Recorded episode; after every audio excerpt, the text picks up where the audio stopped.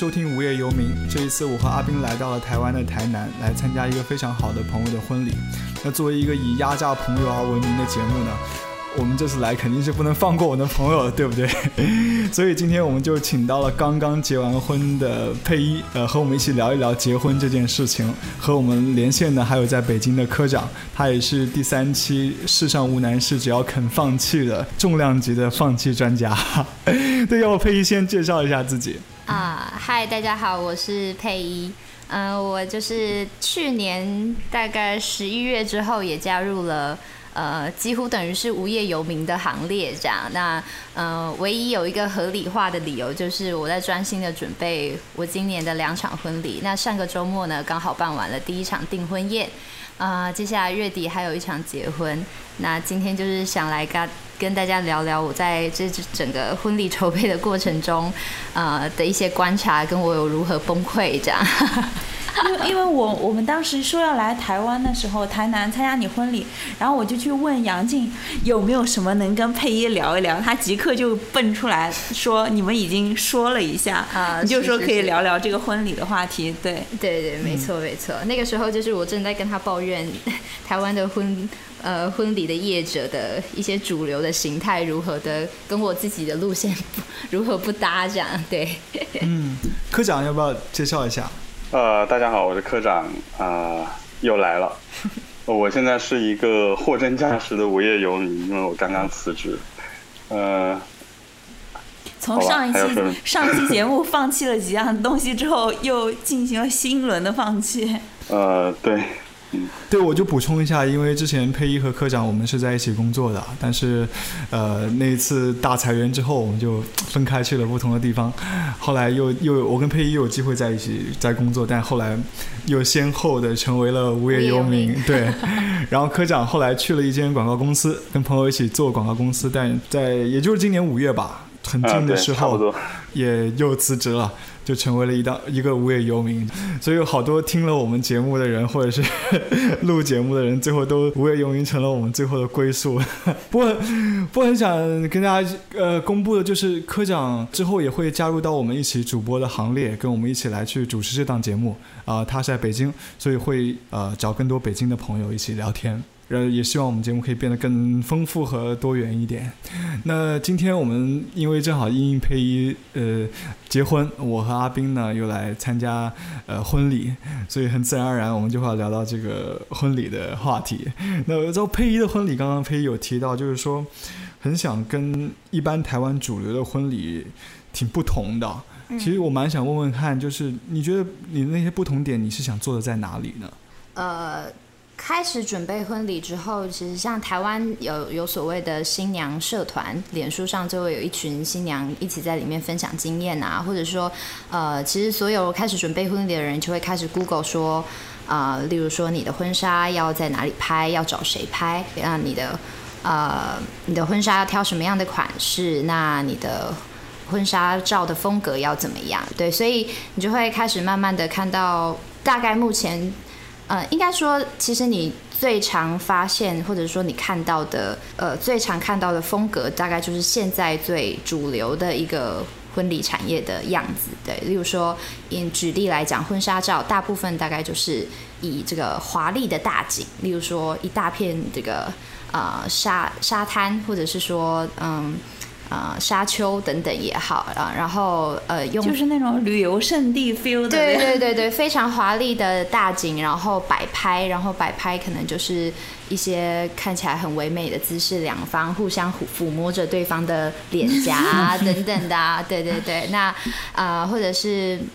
呃，那个光线要调的非常的柔和等等的，对，那饱和度会调很高。对对对对对，会让你觉得就非常的杂志的风格，让你觉得非常的有气势，自己像是一个明星一样。对，那如果说呃，我自己最有感的可能是，反而是我在看婚礼摄影、婚礼录影的的这个部分，因为我自己是一个非常重视呃现场记录的人，而且毕竟是一生。就是一次的大事嘛，所以我其实包括婚礼的摄影跟婚礼的录影，我都都想要找来帮我记录这一场大事。但我自己个人对于呃就是记录的想法，比较像是一个家庭的呃纪录片。我希望它的结果大概是这样。可是呃，你如果大家有兴趣的话，可以去点一下台湾的一些婚礼录影的，他们为婚礼录影剪的一些。呃，小短片，你会发现里面有几个元素，我可以跟大家稍微描述一下。嗯，可能用用声音讲不是那么明显，但大家可以自己去看看。就例如说，第一个元素是新娘就会在窗边抚摸婚纱，然后 以一个非常就是梦幻的表情抚摸着自己的婚纱。那第二个呢，就是新郎他会就是戴上他自己准备的手表，然后在镜头面前耍帅。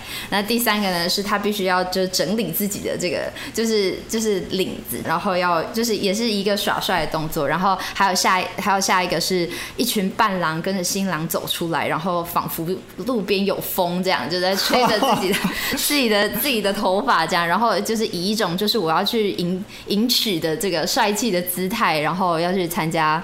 就是参加迎娶，对，就是大概基本上不拖这一些必经的桥段。对，那我一开始的时候可能也觉得说，呃，这样蛮帅的，对，然后也觉得这样其实是可能每个人大概都是这个风格。但是其实你看越久，会越觉得，我不知道对我自己而言，我会觉得有一股，呃，一来是看腻了，二来是觉得他好像跟自己平常呃的样子，或者是说跟自己。跟另外一半相处的方式，其实并不是那么的契合。嗯，对。那所以其实一开始主要是出自于这种觉得有一点怪异跟呃不是那么自然的这一点点感觉，所以让你开始觉得，哎，这真的会是你想要的吗？嗯，对。但是其实我我有另外一个很深刻的感触是，当你放眼所及都是这一类的风格的时候。其实你不会知道你有什么其他的选择，嗯，对对，这是我第一个最大的感触，就是呃，我不知道在其他地方是不是这样，但在台湾确实是，如果你不多花一点时间去呃探索，或者是说你没有一些机缘让你在滑脸书或者是说在 Google 的时候看到一些不同风格的的作品的话，其实你会远远不知道说。你有其他的选择，确实是有些新娘，她觉得她自己一生一次，她就是要拍一个华丽的、像明星般的这种杂志的摆拍风格的婚纱。那我觉得那也没有什么错，是对，只是说我觉得对于像我一样，我可能到后来我慢慢摸索出来，是我想要比较呈现的是我跟我另外一半的一些平常比较自然的互动，对生活化的场景。那当我这个需求。或者是说我的这个方向变得比较明确的时候，我会发现，那在这整个台湾的婚礼产业里面，我需要找到契合我的各个厂商，其实是很难很难。对对对，其实是难，而且特别贵的。嗯，对对对，对。对啊，所以就是就是对我我我补充一点，就是我看过，呃，科长你也有拍嘛？我不知道那个算不算婚纱啊？你们在温哥华的那个自拍，算是对我们对也是婚纱拍的嘛？是是是，我看过你们两个的婚纱，都觉得你们你们的那个婚礼或者是就婚婚纱相片就拍的非常好的。嗯，呃，科长是在温哥华的时候他自己用相机自己再去拍的，就生也是非常生活化的场景，是是，然后很亲切，就完全没有那种商业。啊，婚纱摄影楼包装出来这种风格是完全没有的啊，非常好。然后你的相片也是，科长，你当时对怎么想？会遇到跟佩一样的问题吗？我们我们当时因为其实没有办婚礼嘛，然后第一是我们都觉得很很麻烦，特别抗拒那些很煽情的那些流程。然后第二是因为我结婚的时候我还没有毕业，然后正好那一年去加拿大交换，然后我老婆就休假去那边。相当于是找我一起度了个蜜月，然后顺便拍一拍结婚照。然后我们当时就每天背着相机啊、三脚架出门，然后他就可能穿着一件淘宝买的几百块钱的那种婚纱，嗯，然后就在在温哥华大街上到处拍，反正就是就像旅拍的感觉嘛，想去哪儿拍就去哪儿拍。呃，但其实拍出来之后，我我感觉父母他们其实不是特别满意的，因为他们想象当中的婚纱照就是。配一刚长的那种时尚大片的那种感觉嘛，然后对都特别夸张，然后后期修图要修很大的那种，对，但但我们自己觉得觉得挺好的，就就 OK 嗯啊、为啥他们不满意？我很难想象，你们那个很好看啊。我觉得是因为他们看过的别人的婚纱照都是那样的，可以比如说印出来印很大摆在家里的那种嗯，那种那种婚纱照嘛。那这种婚纱照可能他们觉得就就是一个一个旅游旅游的照片嘛，哦就不不太像是嗯一啊个婚照感觉啊。那呃，关于父母父母不满意这一点，我也很有心得，对，因为我也是经历了，就是对父母的这个 不满意的过程过的。他他们那个时候，呃，婚纱照一出来的时候，我妈就马上第一个反应是。你要不要再去拍一遍？对，因为我 真的啊，对对对对对，而且他跟我丈母娘说的话一模一样。对，因为他好难想象啊。他他的，而且他是确马上就跟我说，我钱给你，你要不要再去拍一次？呃但是他的他的理由是他觉得我以后会后悔，因为哦，其实刚刚没有讲到，我台湾很长一个主流的拍照，就是婚纱照拍的婚礼的。衣服的套数是一件白纱，两套晚礼服，然后可能最后还会再加一件便服的的的风格，所以就是说你一天拍照拍可能八到十个小时，你要换四套衣服，那会常常后来你会发现有越来越多可能对于照片的风格，或者说对于气氛比较有一点要求，或者说他们也是比较倾向自然的摄影师，他们会觉得这样实在是太多了。对，所以其实就我自己的话，我完全只有拍一套白纱，而且轻便的白纱跟一套便服。对，所以呃，我爸妈，我我爸还好，我妈一看了之后就觉得太单调了，然后而且他觉得你一辈一一辈子就这么一次，然后我我知道他们肯定是觉得这个照片的你跟你平时没差多少，对吧？他希望你拍出来就是完全不一样的对。对对对对，所以他他他其实就觉得我我这样子就是。啊、他会觉得未来我看会后悔，对哦但是我发现其实这也是我我自己跟他们观念不太一样的地方。很多人，如果你在婚礼社团，或者说后来你再去跟一些已经结婚结了婚的前辈聊，他们会告诉你婚纱照，他们根本拍完之后不会再翻开来 看几遍，对，甚至他们就是拿来就是。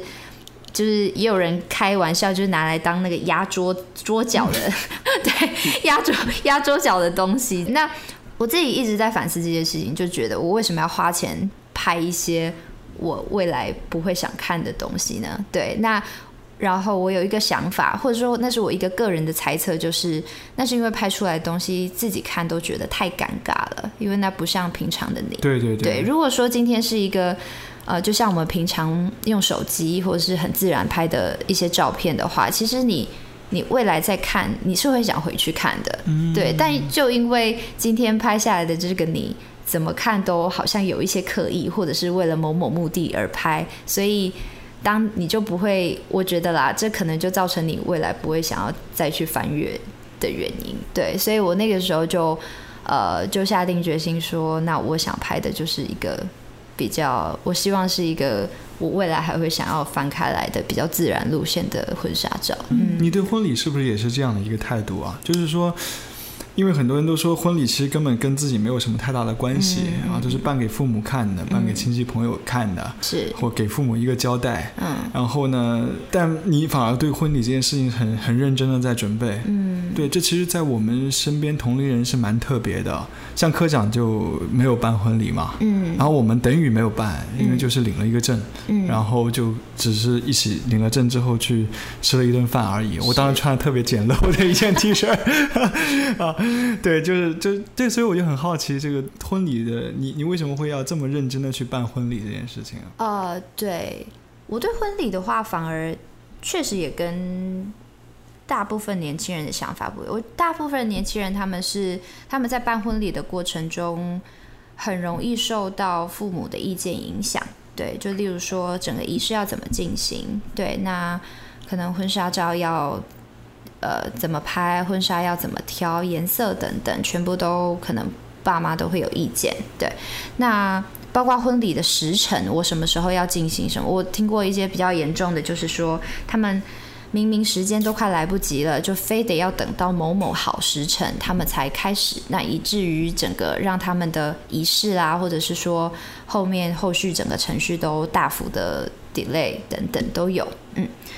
那我我比较像我比较不一样的是，我们家其实除了刚刚所说对于婚纱照的不满之外，其实对于整个流程上基本上没有太大的意见。对我的主导性是很高的。嗯哼那我自己跟我们家的感情非常的好。对，那我对于婚礼的想法其实是我想要借由这个机会，因为他难得可以用一个。呃，很强烈的这个有人结婚的名义去召集一群亲朋好友齐聚一堂，我觉得在现在并不是一个那么简单的事儿。对，那呃，既然大家都到了，我会想要好好的用这个名义，好好的去表达我对于家人或者是说一路陪伴我的朋友也好的感谢。对，所以呃，我反而是有点反其道而行，就是。别人是在抱怨婚礼不是办给他们自己的，他们是被逼迫的。但是我是自愿的，想要去把这场婚礼，就是专门是办给别人的，办给我的家人也好，我的朋友也好。对我就是想要以他们为主体，嗯，来来作为。对啊，就是规划这整场婚礼的一个一个对想要感谢的对象吧。明白，嗯，对，就挺感动的。觉得我们这些没有办过婚礼的人好惭愧啊。是的，是的，没有没有，赶紧来反思一下，科长。嗯，其实啊，我们当时没办，但其实后来家里人还是觉得觉得要办嘛，就一直说说说，但因为种种原因就一直搁置。然后直到我们孩子出生一百天的时候，要回老家办那个百日宴，嗯，然后父母就就让我们顺便也意思了一下，也就是把所有的亲朋好友都请过来，啊，然后在他那百日宴的现场也摆一些我们俩就自己拍的那些结婚的照片，嗯，就就反正也是，我我觉得其实为什么非得意思一下，除了刚才佩仪讲的要感谢这些亲朋好友之外，其实还有另外一个原因，就是给很多人他需要一个。给红包的机会，单纯的，你比如说从经济学的角度来看，摆酒席，本质上就是一个，我觉得是一个份子钱的传递游戏嘛。对。比如说，如果你破坏了这个游戏规则的话，你爸妈给出去的钱，他们就收不回来了。没错，没错，对对。所以，所以为什么他们要要一直催你好好读书、考大学，然后催你结婚、催你生孩子？都可以办酒席嘛，都都是为了没错没错，要让包出去的红包有回收回来的机会，收支平衡，收支平衡。不过这个是属于中国礼仪当中的一个怎么说？我我以前我理解他的时候，我是觉得他有一种就是你们家办事儿，大家一起帮忙的那种感觉，无论是红白喜事。还是升学等等等等，就是都会有这样的嘛。我就觉得可能在以前中国传统的文化里面，就大家都会去出一份力，在这种人生的关键时刻。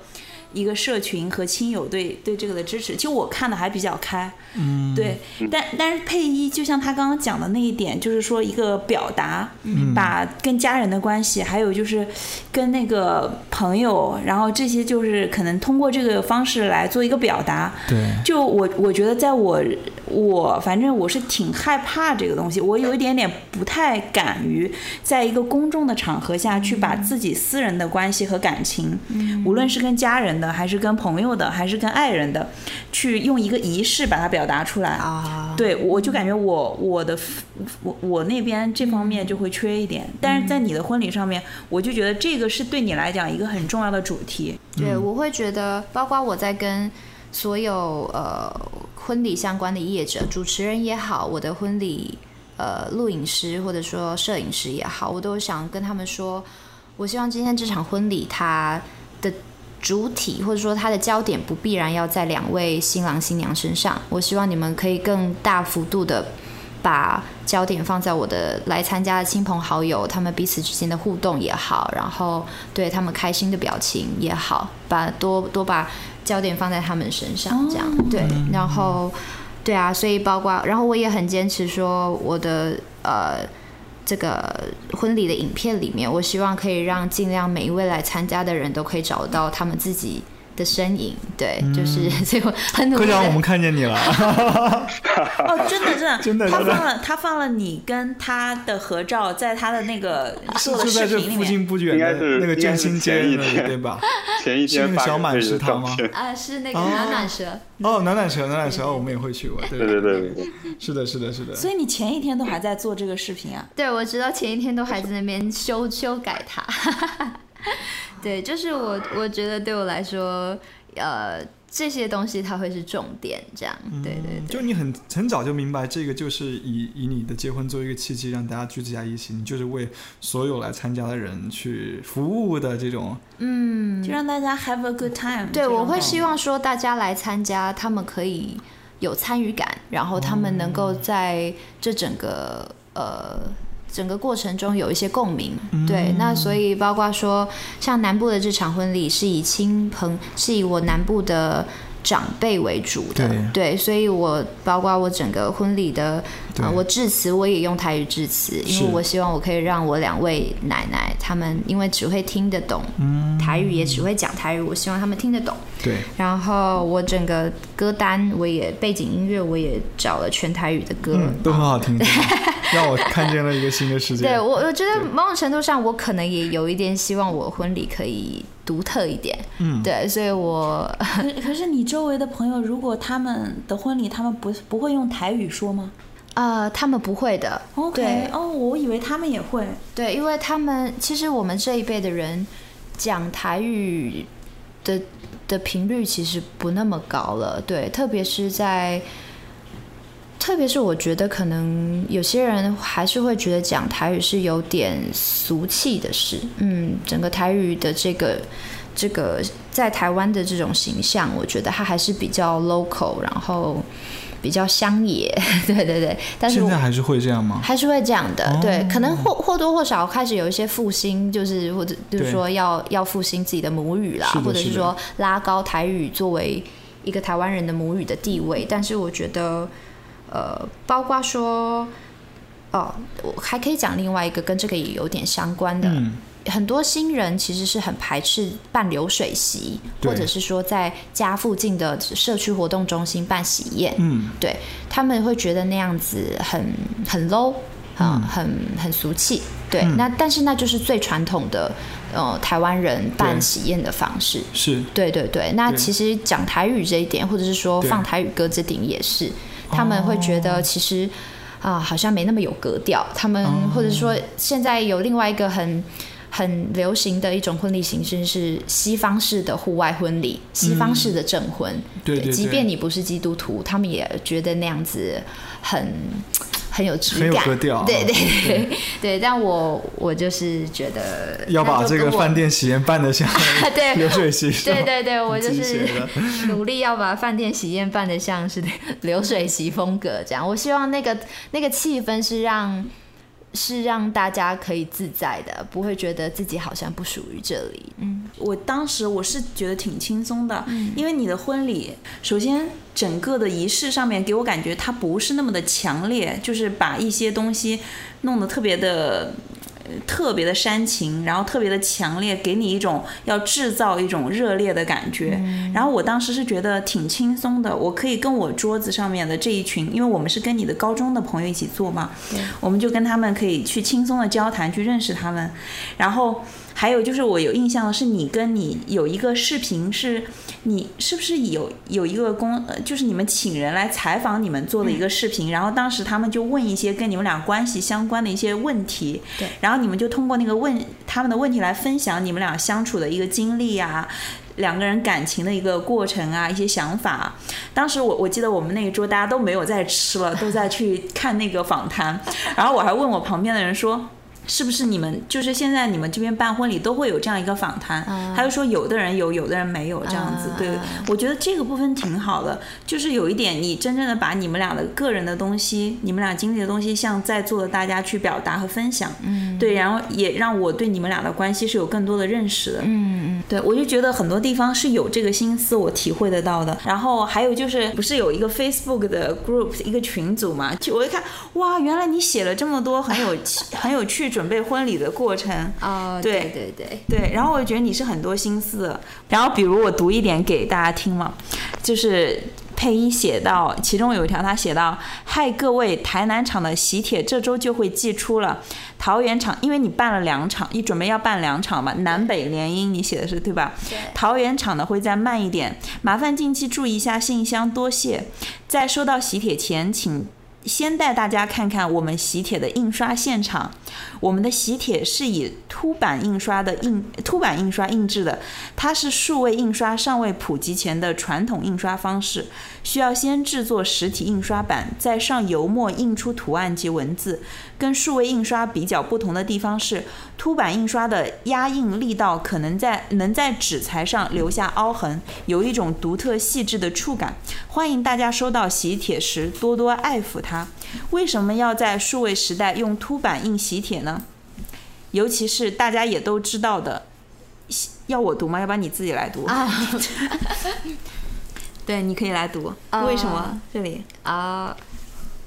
嗯，为什么要在数位时代用凸版印喜帖呢？尤其是大家也都知道的，喜帖的下场不是垃圾桶，就是房间的某个角落。原本我的答案大概也跟别人问我什么要拍底片，为什么喜欢纸本书一样，是出出自一种对实体的迷恋。但是去了一趟印刷厂后，我觉得自己好像更知道为什么了。在印刷过程中，油墨的颜色浓淡、图案的细致程度、压印的力道都可以调整，也都会影响最后的成品。那天老板最常做的动作就是把纸材凑在眼前仔细的看，试图在一次次微调，在各种各种搭配选项中做出我们最想要的喜帖。这个细细看的动作让我觉得有点动人，可能是因为那跟我们对待这份感情、对待这场婚礼的态度一样。虽然变数很多，但我们想要用心做出想要的模样。制作一份凸版印刷喜帖，其实也有点像是筹备一场婚礼、经营一段关系，要经历各个阶段，注意各种细节，免不了失误沮丧。但回过头看，好像又有一种扎实的成就感，觉得自己每一段都实际参与过，知道它如何从无到有，从何而来。所以，为什么要用凸版印刷印喜帖？我想是因为这样的形式恰好承载了彼此以及各位在我们心中的重量与痕迹。它可能不是一份很美的喜帖，但绝对有满满的诚意。如果大家收到喜帖时能感受到这件事，那他最后的下场如何也就不那么重要了。希望大家会喜欢。对，当时我就是看了这个，然后你们亲自去那个印刷厂的这些嗯照片什么的，对，我就感觉到你们的心思，而且有一点在自己小小的事情上面去去能够实践自己认同的东西，实践一些就是价值的东西。对我办这场婚礼有另外对，啊也算是另外一个目的，就是希望跟大家分享讲我们呃可能平常有在关注的一些呃呃东西也好，或者是说一些理念也好，对那。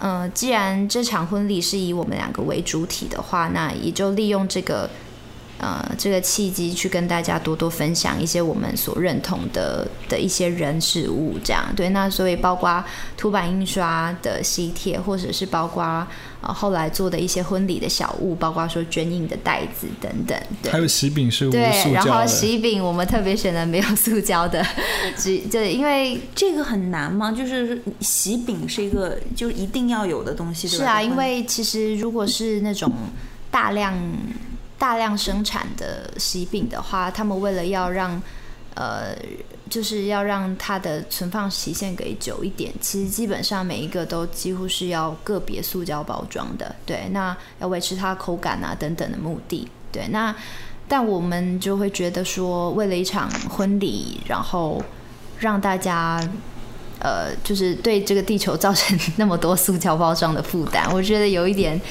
可惜啦。然后，所以后来就很努力的找，呃，可以没有塑胶包装的喜饼，那也很很开心。后来就找到一家，很好吃啊。对，我是的，是的，很好有吃。吃。对，包括你刚刚提到这一点，我看你们你们还为婚礼专门设计了一套 logo 嘛，啊对对对设计是然后你的 T 恤上面还印了一个 LGBTQ 是吗？啊，是是是，呃 对对对，那个时候在讨论讨论我婚卡，其实就也是请请设计师朋友特别设计的这样。那那个时候我们在讨论风格的时候，我就跟他说，我不要浪漫，我就是想要呈现我们两个平常相处的模样跟相处的场景。对，那我们两个其实我跟另外一半最常去的地方就是超市，对，然后 Costco，对，然后反正就是等等这种。这这一类采买的地点，这样对，那所以我们其实婚卡的正面就是我们两个在逛超市的样子，对，那背面其实就是我们两个在吃东西的样子。就是你那个 slogan 是啊，对我们那个 slogan 字面上叫做火过日子，其实它是台语的“这辉贵几季”，就是一起过日子的意思。呃，做火在台语就就是一起啊，一起过日子。那那个我。对，我觉得他也是我对于呃婚姻这件事情的的一个想法，就是我觉得呃他也他其实就是两个人决定要一起过未来很长很长的日子，这样对他不是多浪漫，也也没有说呃对不需要太太太华丽，或者是对他他其实就是一个。一个决定要跟对方过日子的承诺，这样对，所以他就他就变成了我们的 slogan。嗯，哎，我当时有拍他们那个婚纱照的开头，你们写你写的是给永远的酒肉朋友，还有什么伙伴啊？对对对吧？对，那个我觉得也蛮蛮蛮特别的。对，因为我跟你对于你的另一半和你们俩的关系。我觉得你就是很真实，而且很比较轻松。嗯，我觉得啊，就是在我看很多什么婚婚婚纱照的最前页，哇，写的都是什么一生挚爱或者是什么，你知道 永远的拔得非常高嘛。对对对，但我觉得你就给我感觉很亲切，你们俩的这种定位啊，个人定位。这可能我们在彼此眼中的形象也就是这样。我们一开始就是靠吃吃喝喝培养感情，我们两个太太喜欢吃了，这样对，所以。还没还没真正交往之前，其实也就是真的就是以一个酒肉朋友的方式持续的联系着。其实最后最后那个最后一页的时候，最后就是不是写认识你真好，对，很高兴认识你。然后他旁边有个小插画，我不知道你有没有发现，反正那个是我男朋友难得自己画了一个小小的插画，就是婚纱照最后一页。对对对对对，然后他那是我们两个就是。那个时候，因为一起办营队的关系，然后躺躺在那边看星星的时候，他就把那个画出来，然后就很难得他愿意，就是所以就把它放在最后头。哦，真的是有很多你们自己的东西在里面的，对对对对。哎，你刚刚就讲到阿斌刚刚读那段，其实我刚刚也选了这段。其实你这边有讲到，他好像就中间有可能起起落落，对吧？要经历各种各样的阶段。嗯。就我不知道，在你的筹备婚礼这半年中间呢，你会有一些很面对很大阻力的。时候嘛，就如果你想去办一个跟主流的婚礼那么不同的，不光是摄影的难找，呃，可能主持的难找，呃，父母的压力，或者是来自对方父母的压力，这些会会遇到很多嘛？呃，对的，我遇到比较大的可能还是就我刚刚讲的，嗯，其实要在台湾找到自然风格的的这个婚礼业者。它有一个另外一个缺点，就是它其实通常都很贵。嗯，因为你要在为什么？因为你要拍的自然，同时又具有美感。其实本身，而这个美感不是靠人工摆拍，然后既有的套路创造出来的。其实它就需要一定的功力，或者是说，就因为它现在是非主流，所以呃，你的选择少。那选择少的关系，所以其实这个市场小，那它必然价格就会比较高，因为它吸引到的其实就是呃特定只想要这个风格的人。那你的选择不多，所以你就愿意花更高的钱，也说不定。这是我的猜测。包括我跟我男朋友，可能主要就是在用钱的这个事情上面有比较大的的争执。对他就会觉得，呃，我们为什么？不能够选一些就是面目前市面上大家都有的的的路线就好，又便宜，他觉得看起来也不差啊。对，那我就会觉得，但那就不像我，我不像我们两个之间的相处方式。我我可能会宁愿，我就会觉得你要我花那些可能看似比较少的钱来。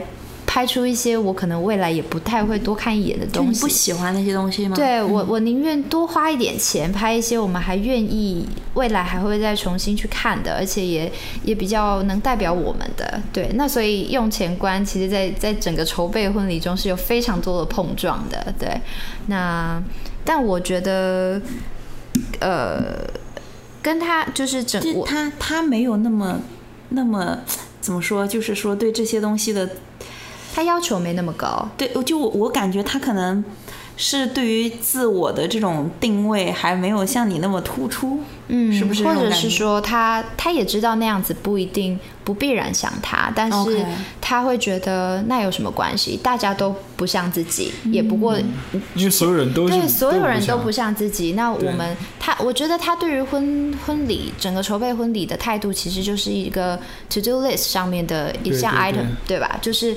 我这个时候我就是该办场婚礼，那我把它办完也就好了。对他比较不像我，我可能身为无业游民之后，比较多比较多时间在思考这件事，然后也想要让自己出自于想让自己的婚礼比较特别一点，对，那所以就想的可能比较深，然后对于想要什么的蓝图比较明确一些，对。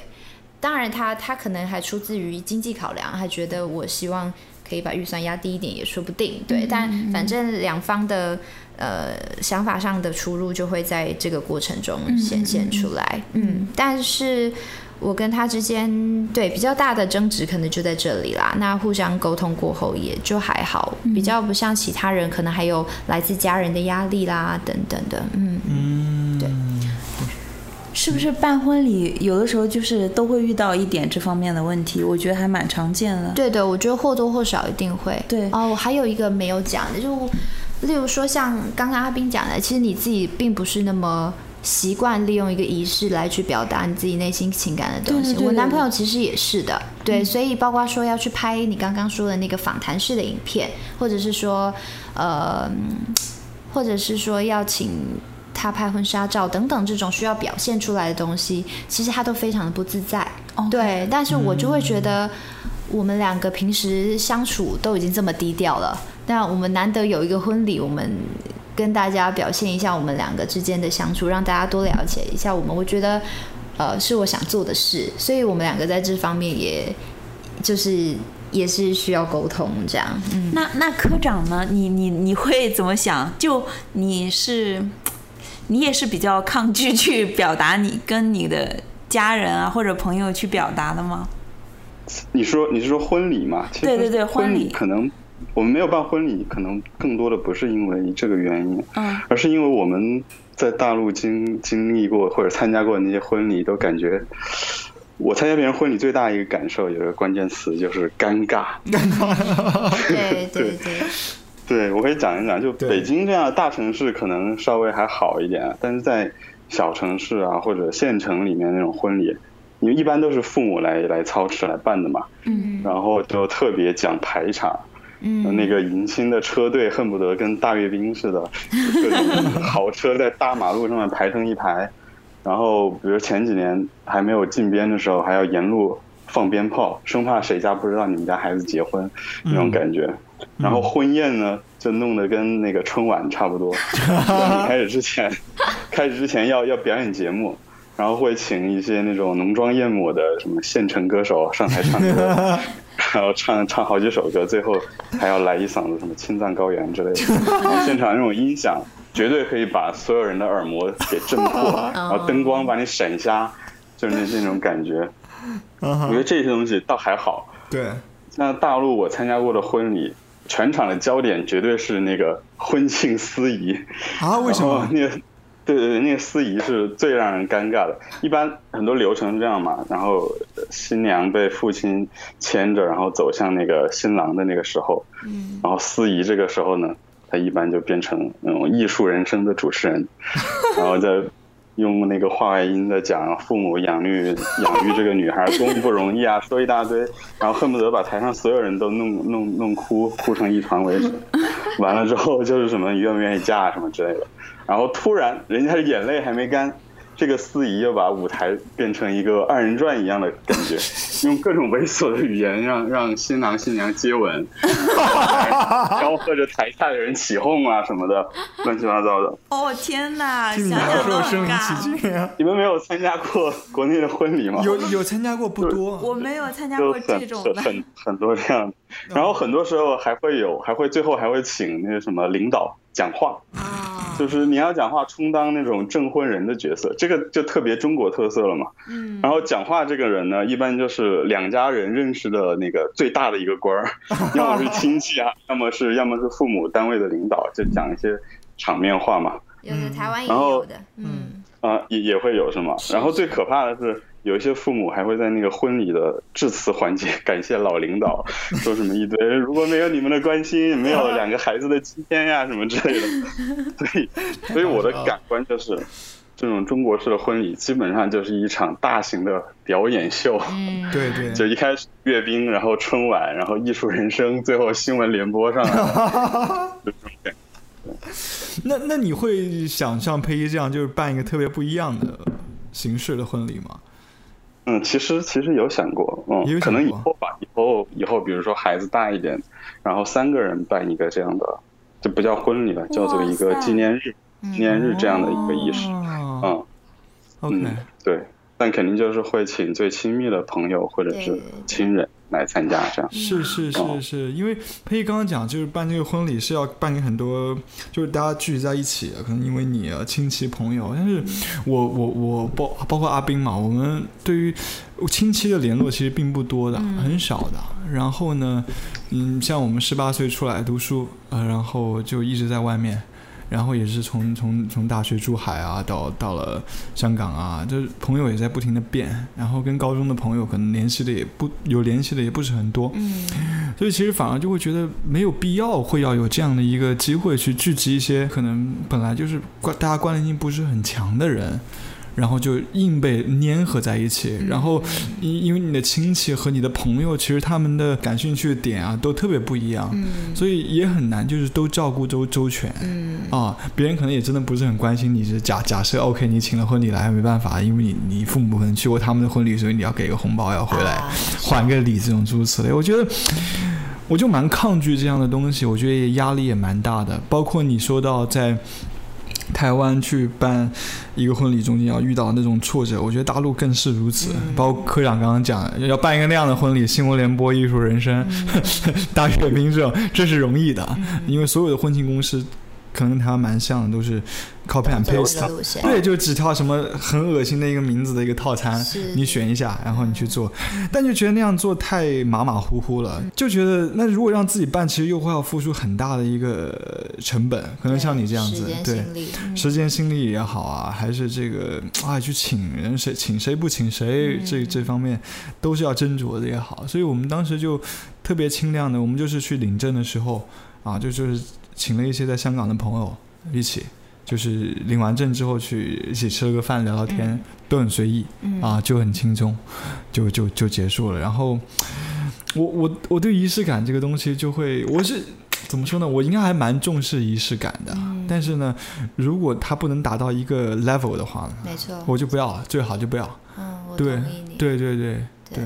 我自己这场婚礼其实最让我觉得呃啊，他真的有达到我想要的几个。呃，几个目标，嗯，确实也不见得是在，例如说，呃，仪式上面，对，就包括说，呃，我后来我自己后来这两天回想了，我觉得啊，我真的办了一场我喜欢的婚礼的部分，可能就在于我好好的讲了一番对于我们家人的感谢，那我留了一些时间，呃，这边可以补充一下，我一般婚礼也是通常会穿一套。白纱跟两套晚礼服，也就是说三套是固定的婚礼，嗯，婚纱套数。可是就变得是最常见的是，整场婚礼新娘吃不到两口饭，就要赶快去换下一套造型。对，时间都花在换造型上面了。那我自己很坚持，就是至少我最多就穿两套，我要花一点时间，可以让我最后留点时间在每一桌都去做一下。对，那我觉得，呃，我留了一些时间。嗯，给朋友对，那也收到一些朋友来的祝福，然后跟他们好好的拍照聊聊天。对我觉得，嗯，确实就是这部分才是。然后包括婚礼结束之后，还跟呃，可能也跟几个从嗯其他以前的好朋友比较远的地方来的，去又再聊了一下天，喝了茶，去吃了猪排，结束这一天，我就觉得啊，这真的是一场我。我我我想要的婚礼。我我你的婚礼中，我有几个地方是很打动我的。嗯，第一个就是你用台语嗯。去跟你的家人，就跟全场来宾说的那番话，当时我是听不懂的嘛。但是呢，我旁边的你的同学，就是你好朋友，他就给我翻译，啊。然后他跟我讲，然后好像你还提到了我们，你说啊。有有香港来的朋友，然后他说哎现在在说你们，啊。然后还有说到你，因为你跟你两个外公是不是？对我的阿公。呃阿公。对，就是我爷爷两个两个爷爷爷就感情特别好，但是他们可能就是嗯去世了前段时间对，然后你就说嗯。你对你来讲是一个遗憾，因为他们不能够见证今天的这个时刻。嗯，但是对你有说到这个，然后就他翻译给我听嘛，我就觉得，哇，你会在婚礼上去表达这件事情，啊还真的很很打动我。啊，对，然后第二个是你跟你爸爸一起在台上面用台语唱 K 的感觉，唱了一首歌。哎，所以你爸爸敬一杯是吧？对，干一杯，干一杯，干一杯，干一 对杯，来一杯，干一杯。就是对科长，你当时没有看到，就是是原来佩仪的爸爸是一个很放松、很爱唱歌，是吗？对，很很会跳舞的人他直，接在台上跳了恰恰。哇，跳的很好，对，就是很放松、很轻松，比你还要放松、轻松，对，然后特别好那个氛围，嗯，然后我也很感动那里，还有一点。很感动我，是在婚礼之后，嗯，因为我跟振宇是在台南当地的一个民宿住嘛，然后是佩仪给我们介绍的，今天也啊一定要插播这条广告，就我好喜欢这个民宿，叫吉姆的俱乐部，吉姆俱乐部吉姆俱乐部。然后呢，呃，然后然后呢，当时我们回到了这个民宿嘛，准备安排住宿。然后过了一会儿，你突然出现了在了民宿，就是前面你还在新娘上穿着那个婚纱在跟人拍照，然后突然你就来到了这里。原来他是给这个民宿的老板，就是他也是他的朋友来，还有另外一个帮他设计婚卡的朋友来送喜饼，就是。佩仪是亲自来到了这里来给他们送喜饼，其实当时我会觉得挺震撼的，因为那天你会非常忙、非常累嘛，但是你会亲自上门来去送喜饼，表达你对他们的感谢。嗯，就我我很印象很深刻这几点，对，跟你们分享一下。是我我还除了你那几点，我还补充就是你们那个婚礼采访的那个 video，啊我还蛮感动的。啊，就是呃我不知道是谁啊，是一个记者吗？还是一个他他其实就是我们的朋友？他就没有没有，对他算是我们请来拍，就那个他也算是一个小小的工作室，啊，对对。对对，他来采访你们，讲到彼此对彼此的看法，你们怎么样去开始这段感情的时候，因为我之前是不知道的嘛，啊，对，所以看了之后就还是蛮感动的那段时间，也知道你们是从酒肉朋友开始，再对应到你做 video 里面那些相片什么的，然后去还原那这个场景，就感觉到你们这样的关系一步一步怎么样去走到了今天这样的感觉，还蛮好的。嗯，科长听完了，是不是想着赶紧要把你们的这个纪念日提上日程了？对，我觉得，嗯，配音有可以这样主动的去表达，其实主要也是因为他是在主导这整个婚礼前后的这个流程嘛。那如果说你的婚礼是被一个司仪去主导的话，其实你就你就什么都说不出来了。我感觉是、是这样。你们这次司仪是你们的朋友吗？还哦，没有，司仪也是我们另外去找的，因为我就是希望说可以有一个会讲台语的司仪嘛，嗯对，所以其实是另外，呃，餐厅其实有配配一位司仪，但是我们后来就另外找了。那整个流程其实也是一起讨论出来的。对，我觉得办婚礼有一个蛮重要，就包括像科长讲那样，就是。主导权这件事蛮重要。那主导权这件事其实还是关乎到了你想要什么。嗯，对，就是这几，就是算是我从开始在这个婚礼产业海浮沉的这半年，对我觉得一个非常特别重要，就是你必须要在这过程中慢慢的了解自己到底想要什么。你想要的风格呢是是，例如说像这种华丽的摆拍风，或者是说像我们这种比较自然的像嗯对生活感，还是说你你就是想要多换几套衣服，因为平时不会穿那么多的礼服，还是说你就是想要简便一点就好？就是这个过程中有太多你要决定的时刻，那如果你不知道自己想要什么的话，就很容易被现在的主流，或者是说被你的家人牵着走，他们就会告诉你说大家都这样。对，那你如果不这样的话，你就是不遵从古礼，或者是说你就是。嗯，就会很可惜，一辈呃，他们最常讲的就是跟你说，这是一生一次的机会，你如果不这么做的话，就就你你以后会遗憾。对，你说不如多花点钱，让自己不要遗憾。对，这是他们最常讲的一套说辞，这样。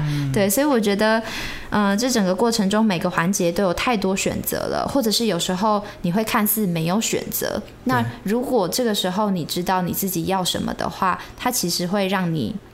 帮助你去呃屏蔽掉某些选择，或者是会帮助你去主动的寻找寻找其其他更多的可能性，所以我觉得这件事情是蛮重要的。嗯嗯哎，我蛮好奇，你会不会想过，就是去旅行婚礼那种很清亮的几个朋友一起，然后就是很低调的到一个其他的风景很好的地方就结婚了，没有很大的婚礼，很清亮的那种。哦，我其我有想过，但是。嗯，可能主要我我一开始就觉得我这场婚礼真的不只是办给我自己的，对我其实我还是蛮希望我爸妈可以借由这个场合跟他的亲朋好友分享他们嫁女儿的喜悦，对对对，所以我也我身为长女，我可能也某种程度上也觉得我必须要来办一场这样子的婚礼，来让他们。开心一下，对对对，我想这都出自于我跟他们的关系是真的很好啦，对对对，所以从小到大我种种有主见的时候，他们基本上都是尊重我的，对，所以所以我我可以说我真的是自愿来办一场，为了给他，对对，为了给他们的婚礼，所以对啊，所以那样子的形式我也向往过，也觉得那样子是非常温馨的，对，但是。可能就是因为我刚刚说的这个考量，就不会是我的首选。是是是是，没错。我听了之后，我觉得我自己好不孝啊！每个人真的真的。对，婚礼这么这么困难的事情，你一定要是一个有一个很强大的动力，是啊，你才愿意去做嘛，对吧？不然的话就很容易放弃，或者是你就交出主导权了。你是就是特别想要想要跟亲朋好友分享，你才会去去做这些事情嘛。你结完婚之后，你会感觉到你们的关系就有什么变化吗？就婚礼之后，是不是应该先问为什么要结婚？哇，好大的问题啊！我都不敢问这个问题。啊，其实我们吵架，我们过程就是跟跟男朋友吵架的过程中，也真的有问过这件事，就是到底。结婚的到底为什么要结婚？对对对，就是呃，对我我我我那个时候，我觉得对我们而言，其实可能比较对我自己而言，可能比较就是有一个正当化的理由去诠释我们两个人现在的关系，就是是例如说我们。我们为什么要住在一起呢？或者说我们为什么要生小孩呢？在这一层婚姻的关系之下，我们可以顺理成章的被大家认可，对吧？对，在这个传统的婚姻底下，对。但是说实在的，除此之外，我也不觉得好像非要结婚不可。那科长，你为啥结婚？你问了人家问题，先问问回你自己。好，这个问题。又可以聊一期节目。没有，我们是恋爱了三年就结了婚嘛，其实算是比较快的。嗯。然后当时关于结婚，其实也没有特别多的讨论些什么，就两个人自然而然觉得，呃，到时候了。嗯。然后就是差缺一个契机而已。然后那一年正好我要出国，所以就在出国之前领了结婚证，但就一直没有办婚礼。嗯，反正就是这样一个过程。然后到今年正好是。七年，七年之痒，我我养 了吗？对，我最近的体会就是，两个人愿意结婚，要发誓要一辈子生活在一起，一定有很多误会，或者说每个误会吧。就等真正生活在一起了，才会发现很多事情。哎，原来你是这样想的呀！原来你会这么做呀！嗯。所以，所以我觉得婚姻就是两个人逐渐认识真正的彼此，并接受的。一个过程，如果有一天你发现你接受不了，那就那就放弃吧。嗯，我，世上无难事，只要肯放弃。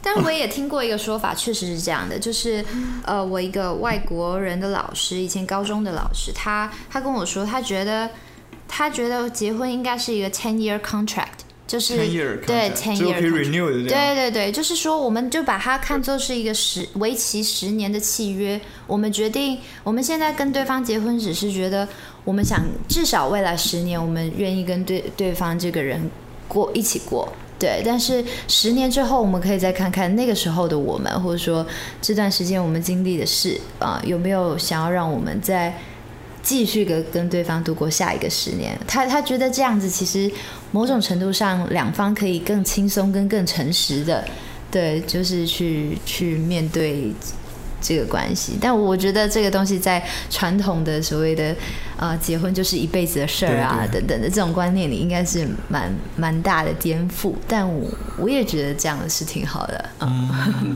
可以修改婚姻法，对。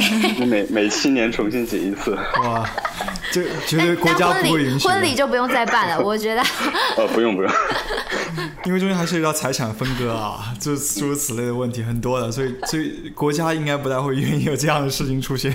那个什么，对振宇和阿斌还没有讲你们为什么结婚。是啊，小新，你们先吧。今天我跟你们讲，他做这期节目之前，他就要问这个问题，他还问我说：“你觉得这个问题怎么样？”然后还问我说：“我们俩为什么要结婚是是是，？”对，我觉得这个问题跟刚刚结婚的人好像有点残酷。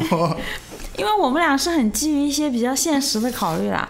我们我们就是感情还是不错，但是呢，就是说也不是说就是也不是说非结不可。对，就不是说，就是说我们就是要结婚那种，就是我们感情挺好的。嗯可是因为当时在那个时候，哎，我不太好意思讲，感觉太残酷了，对于对各位来讲。当时要续签证，啊。然后我们在香港的话，所以我就觉得婚姻很多是一个社会层面、社会层面，还有一个就是特别是一个社会属性更多，就是在关系里面嘛。是因为我们需要续签证，然后只有有这种直系的这样夫妻啊，或者这样的关系，我他才可以帮我续一个探亲签证啊，不是探亲签证，收养人，受养人签证。对啊，其实我我打个岔，我跟我男朋友那个，其实我们去年就登记结婚了。然后他他那个时候是他主动先提的，他是一个特别不浪漫的人。我就想说奇怪，他怎么会在意我们两个什么时候登记结婚这件事呢？那后来跟我坦白，他就说啊，那是因为我明年就可以结一点税，就是他是为了节税，他是为了节税的考量跟我登记结婚。所以你看这多现实啊！结婚这你件事听到了会不会很失望？不会，我觉得啊，这果然是会过日子的，会过日子。要做火过日子啊，找对人了。对，是吧当时对我，们其实我倒我倒不这么看吧，我觉得它是一个契机，而不是说原因。是契机来的，啊是契机来的。对对对，它是一个。我们结婚是因为爱好吗？真的啊。当然了，必须的。我我如果我们说我们结婚五年和一个七年的状态去 review 婚姻的时候是这样的感觉，但是你你作为一个你刚刚结完婚，你对婚姻的想象是是什么样的？哦，其实蛮彷徨的，呃，完蛋，虽然就是，对对对，虽然说也确实是对身边的这个人有一定的信心，跟我们也有一定的情感基础了，对，但我不像有一些朋友，他们可能。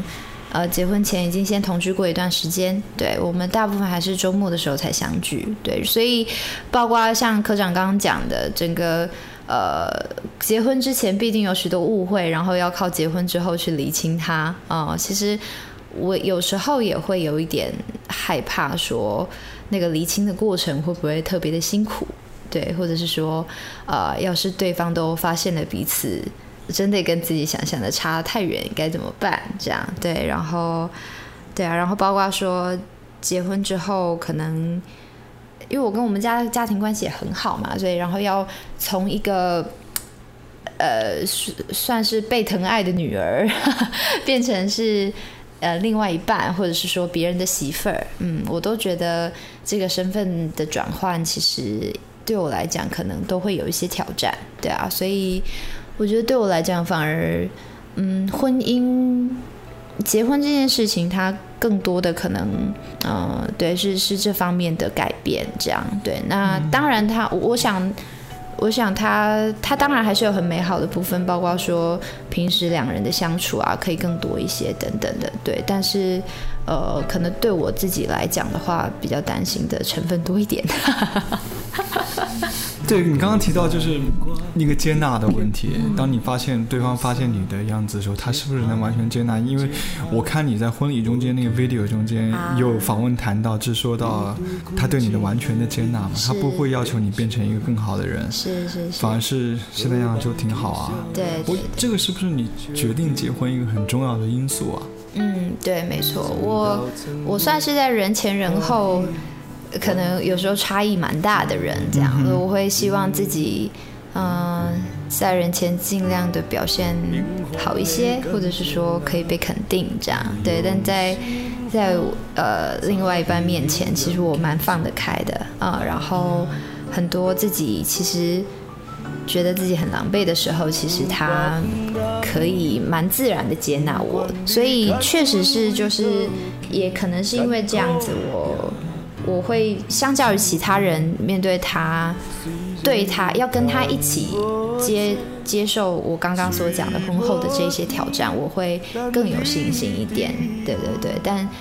但要说不担心，那那也还是骗人的，这样对。但我我觉得，确实就也像科长刚刚讲的吧，就是呃一步一步慢慢的去厘清这些以前的误解，然后呃也诚实的面对这些事情。我觉得他毕竟还是比较健康的的的一条途径，这样。是的，嗯。